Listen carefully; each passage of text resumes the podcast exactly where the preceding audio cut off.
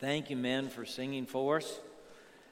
And thank you for that song, The Cross of Christ, Tim, an original composition by Tim, because it focuses us on the center of Christian thinking, which is the nature of the cross and what Christ bought for us there, what he did for us, how he saved us by his grace in his substitutionary death upon the cross. I was reflecting on this yesterday at a funeral in a very small Catholic church out in the rural area, and they had a very large painting of Jesus hanging upon the cross. And I just thought about it and meditated on what Jesus did for us at the cross of Christ. And the scripture which we visit now is not about the crucifixion, but it does have this theme that people are offended by Jesus.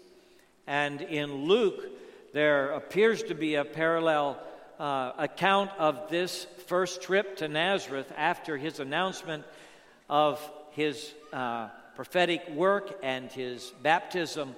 And in Luke, it records that they tried to kill him. The hometown people just wanted to kill him after he read and spoke in the synagogue. So we're going to Mark chapter 6 for this last message about family conversations that Jesus had.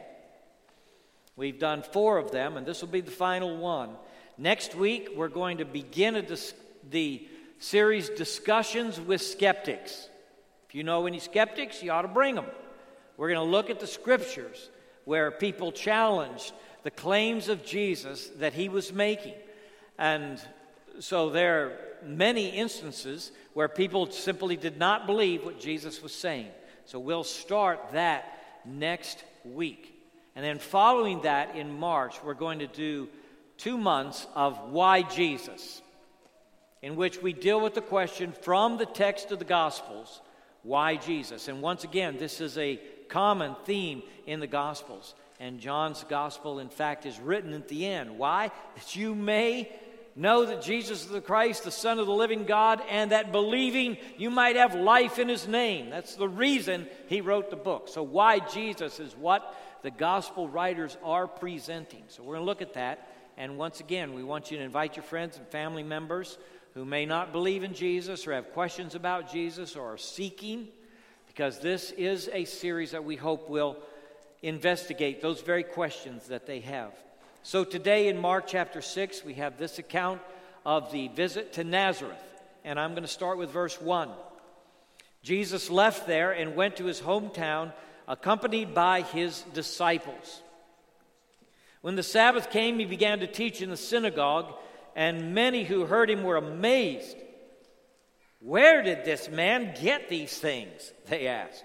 "What's this wisdom that's been given to him? What are these remarkable miracles he's performing? Isn't this the carpenter? Isn't this Mary's son? And the brother of James, Joseph, Judas, and Simon? Aren't his sisters here with us?" And they took offense at him.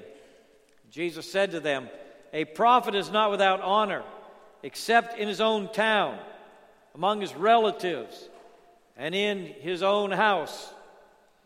He could not do any miracles there except lay his hands on a few sick people and heal them. He was amazed at their lack of faith. And I'm amazed. After those 6 questions they're asking, there could have been a statement that the whole town believed in Jesus. What are these miracles? What are these wonderful things? Where did this wisdom come from? How does he do this? Wasn't he the carpenter? Isn't this Mary's son? Don't we know his brothers and sisters? And they all believed in him. But no. Instead, he encountered this incredibly hard unbelief in his own hometown. And he couldn't do the miracles there that he'd done in Capernaum and other places because they were so hardened in their unbelief. And Mark records he healed a few sick people, but that was about it. Looks like those might have been private things that he did in his own hometown, Nazareth. And Jesus says the prophet is not without honor, except in his own town, among his own relatives. And so we have this setting in Nazareth where people who were familiar with Jesus didn't believe him. That little proverb says familiarity breeds contempt. And I guess that's what happened in Nazareth. The people just remembered him as a boy. They remembered him playing in the streets. Think about it. Think about it. If somebody you know claimed to be someone great and you went to elementary school with them, how would you take that? There's a way in which knowing the person just makes him one of us. I got to thinking as I read this passage, is it only Jesus' hometown where he's too familiar, where people think they know him? Maybe that afflicts other people. Maybe even people in our generation. Is it possible that we who have grown up in a Christian culture with churches on every corner and the name of Jesus woven into our vocabulary, is it possible, I'm just asking, that we've grown so familiar with Jesus he no longer startles us, surprises us? We don't think about him in the way we might have, say, if we'd never heard his name and suddenly we heard the gospel and we'd be amazed at what we were hearing. I want us to explore that question because I see the evidence that this is becoming a post-Christian culture. Now, you've probably heard the term, all right? Post-Christian. Used to be a Christian culture is the assumption, and now it's not anymore. And there are a lot of post-Christians out there who grew up in the church maybe and used to believe in Jesus, but not so much anymore. They got other options they're exploring and thinking about. I wonder if maybe we couldn't be afflicted in our culture with the same thing that happened in Nazareth, where they thought they'd heard Jesus when he was a boy, when he was a teenager, when he was a young adult. And so now when he comes, they seem unable to hear him. It's like those brothers that came to see him last week, we talked about, and they stayed outside the meeting and someone sent somebody else inside the meeting to get Jesus and tell him that his family was waiting outside for him. It didn't appear that those brothers were particularly anxious to hear what their own brother had to say. And while throngs were coming to hear Jesus, James and Judas and Simon and Joseph, they weren't among them. Oh, we've already heard him. We've already heard Jesus. I think there's lots of people in this culture who think they've heard Jesus, but who never actually heard Jesus. In fact, there is widespread ignorance of the Scripture in this post-Christian culture. We are not a people who read the Bible a lot, even people in the pews. I think there's lots of people who got all their information from Jesus, from somebody else, and very seldom cracked open the Bible or opened their Bible app to read the Bible for themselves. When was the last time you read the Gospel of Mark? When was the last time it was a regular part of your life to read the Scriptures? I'm just asking. I'm just thinking. These folks thought they'd heard Jesus, but really, they never heard him. And maybe that's happened to you. Maybe you've heard other people talk about Jesus, and you've heard what other people had to say about Jesus, and maybe you got third hand some of the things Jesus said, but as far as actually reading the Bible and reading the words of Jesus, that's not you. You hadn't done that. So you're thinking somebody who went into a harangue about something that you were hearing Jesus.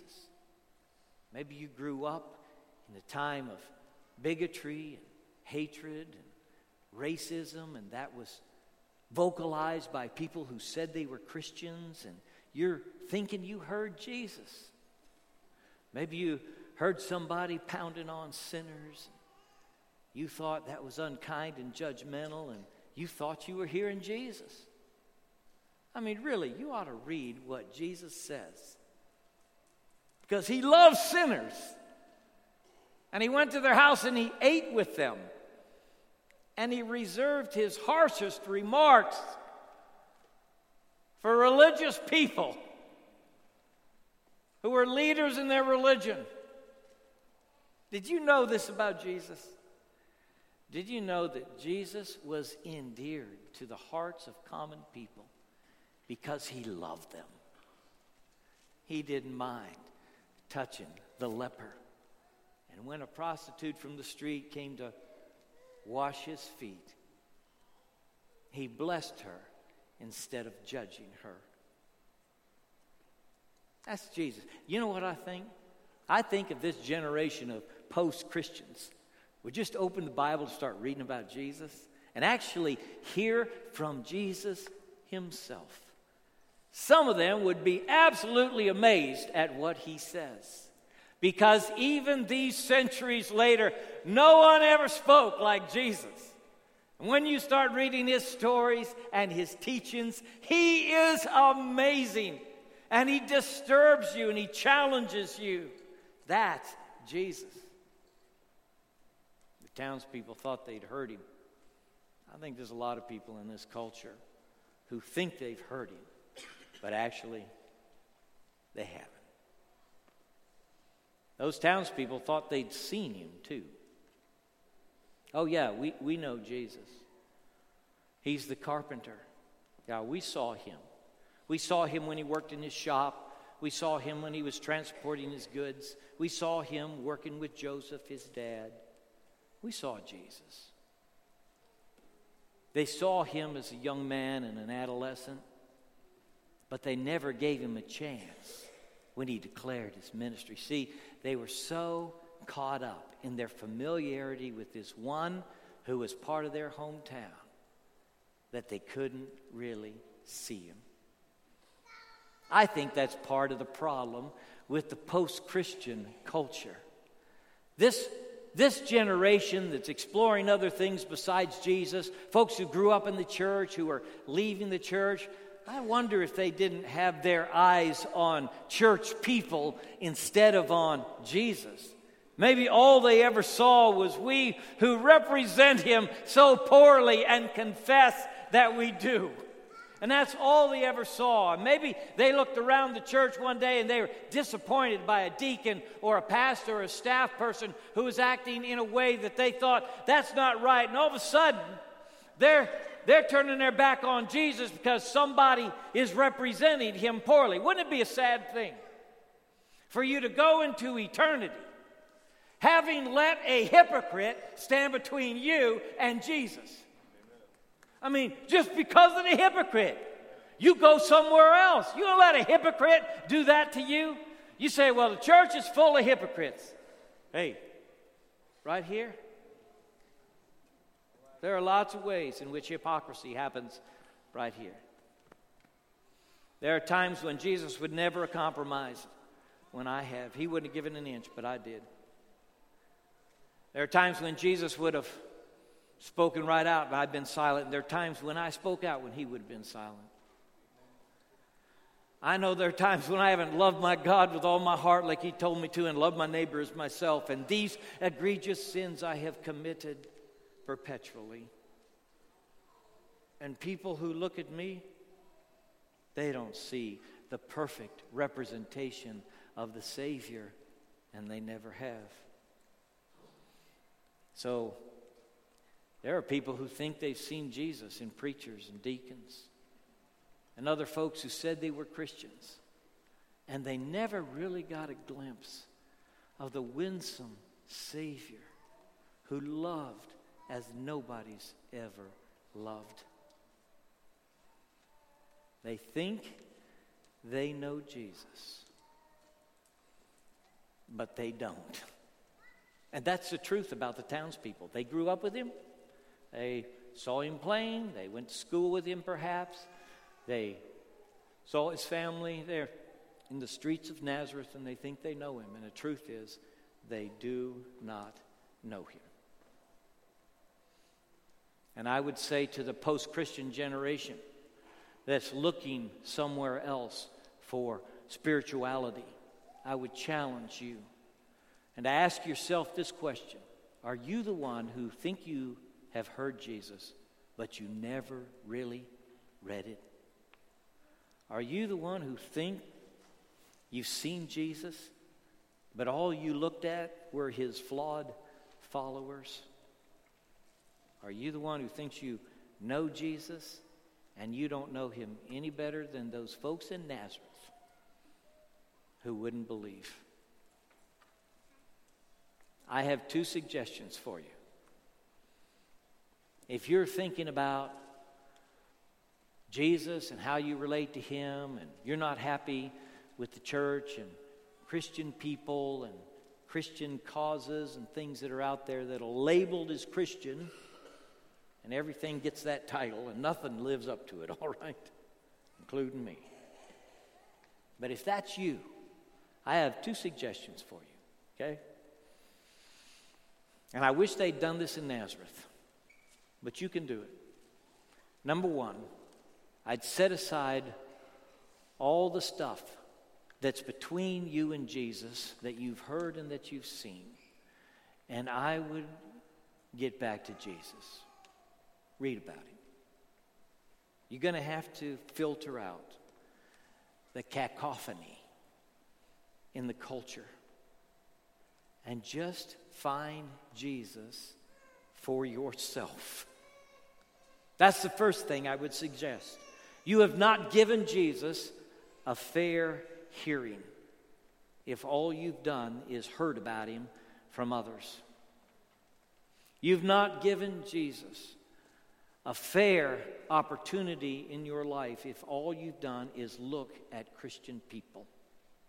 Billy Graham said in his time that 70% of the people who sit in church pews don't know Jesus as Savior and Lord. Now that's what Billy Graham said. I don't know the number. Nobody knows the number. But I think there's some percentage, right? Are you among them?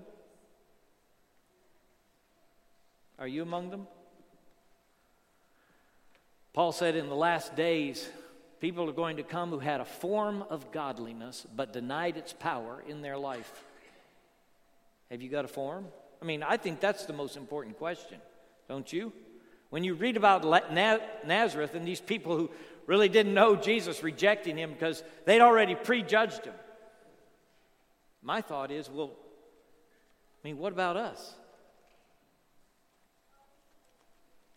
There are people who come to church all their life, and you know why they're here? Because they're performing religious duties. They're going through the motions.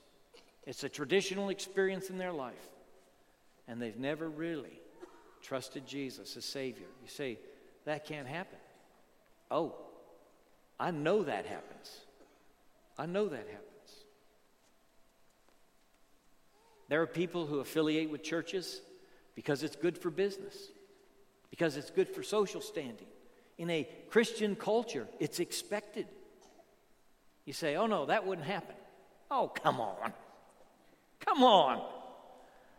There are people who go to church for those reasons.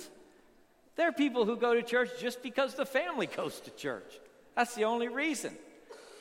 If other people weren't there, they wouldn't show up. And this is in every age. I mean, I'm looking over here at these wonderful young people, and I love them. But young people, you know, you're notorious for graduating from high school and not showing up at church when you get to college. You know that happens, right? I mean, I'm sure your youth pastors have talked to you about it. It happens. People come to church for lots of different reasons. And sometimes the people who stand between us and Jesus and disappoint us, they don't even know him. They don't even know him. They don't have a clue about Jesus. They've never surrendered their whole life to him. They've never had that moment where they realized they were a sinner in need of a Savior. There are still people in the pews who say, well, I've done some things wrong, but I'm a lot better than other people. And they're seeking to self-justify. The only reason you'd ever want to self-justify and explain how you're better than other people is if you haven't been justified by grace through faith in the Lord Jesus. Once you're justified, once you're made right with God by grace through faith in the Lord Jesus, there's no more need for you to justify yourself, your behavior, your actions, your sin. You don't have to justify yourself anymore because you have really, truly experienced grace and you know it in the depths of your soul. You received the forgiveness of God and you had nothing in you that deserved it. And that grace pours over you and self-justification just goes away. Those who think they're post-Christian, who are making this journey past Jesus and they're exploring more generic forms of spirituality, things that are more common to all the world religions, and they're seeking to know other religiously. These folks who are post-Christian, they need to make sure they read the book themselves and they're acquainted with what Jesus actually said and what he really looked like in the Scriptures. And the second thing they need to do is take a look at themselves. We all want to be God, okay? I think a lot of the spirituality that's out there is patched together by folks who pull this and that and the other, and they make up their own religion. Well, who's God in that religion? The self. Hello. Adam, you're not God. You got to follow the rules, and the day you eat thereof, you'll surely die. The biggest temptation in the Bible is, hey, if you eat this fruit, you're going to be like God. You will. You can be it. You can do it. You're the one. You've got to be the center of your own universe. How's that fit on a human being that's frail and weak like me? But the ego so wants it.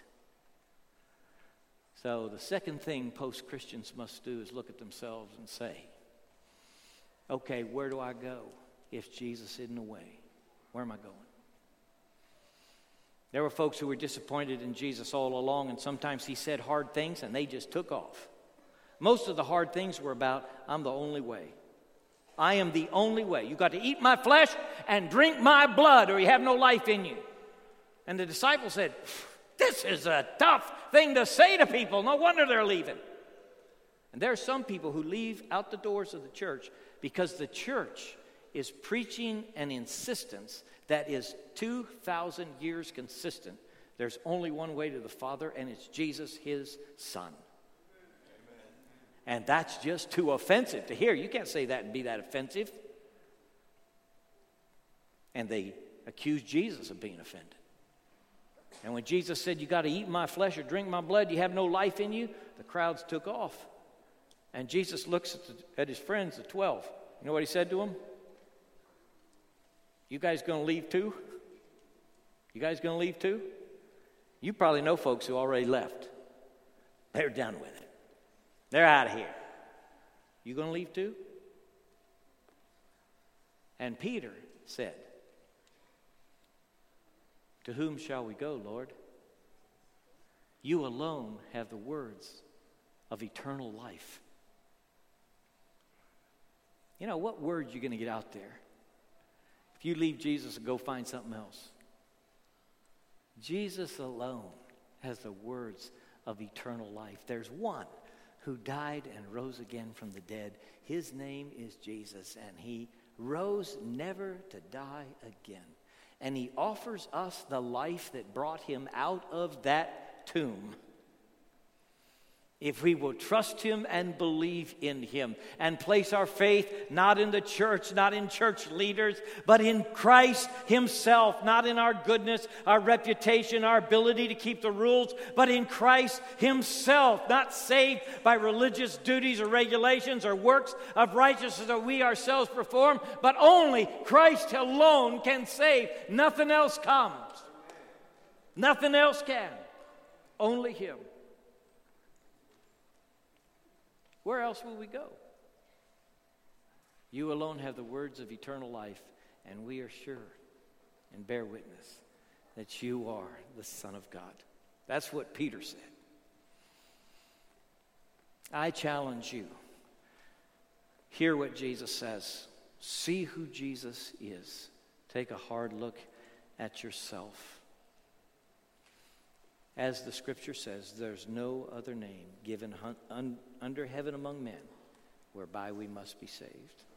This is it. Nazareth rejected him. They said, nope, he's too familiar to us. We heard all that before. We're not listening. He came to his own, and his own received him not. But whoever receives him, Jew, Gentile, whoever, but whoever received him, to those people, he gives the power to become the sons of God, even to those who believe in his name. If you'll look past all the stuff and get your eyes on Jesus, you will agree with John. I beheld his glory. Glory as of the only begotten of the Father, full of grace and truth. Bow with me, please. As we bow our heads in the presence of the living Christ, who promised where two or three are gathered together in my name, there am I in the midst. We bow our heads as imperfect people, and we know that. We know we have not represented him fully and fairly in all of our dealings. We need his forgiveness. Lord, we pray that you will forgive us for the many ways in which we have misrepresented you, even as your followers, and seeking to be fully devoted unto you. God, we pray that you will take these feeble words we've spoken today. Direct hearts to the very word of the text, to the very one who spoke them. God, we pray that people might see Jesus. And Lord, even in this place, that those who have stepped away from him might come back and realize there's no other place to go, there's no other name under heaven, that you are the promised one. Lord, we pray today that you would have your way in us. By your Holy Spirit, do your work. In Jesus' name, amen.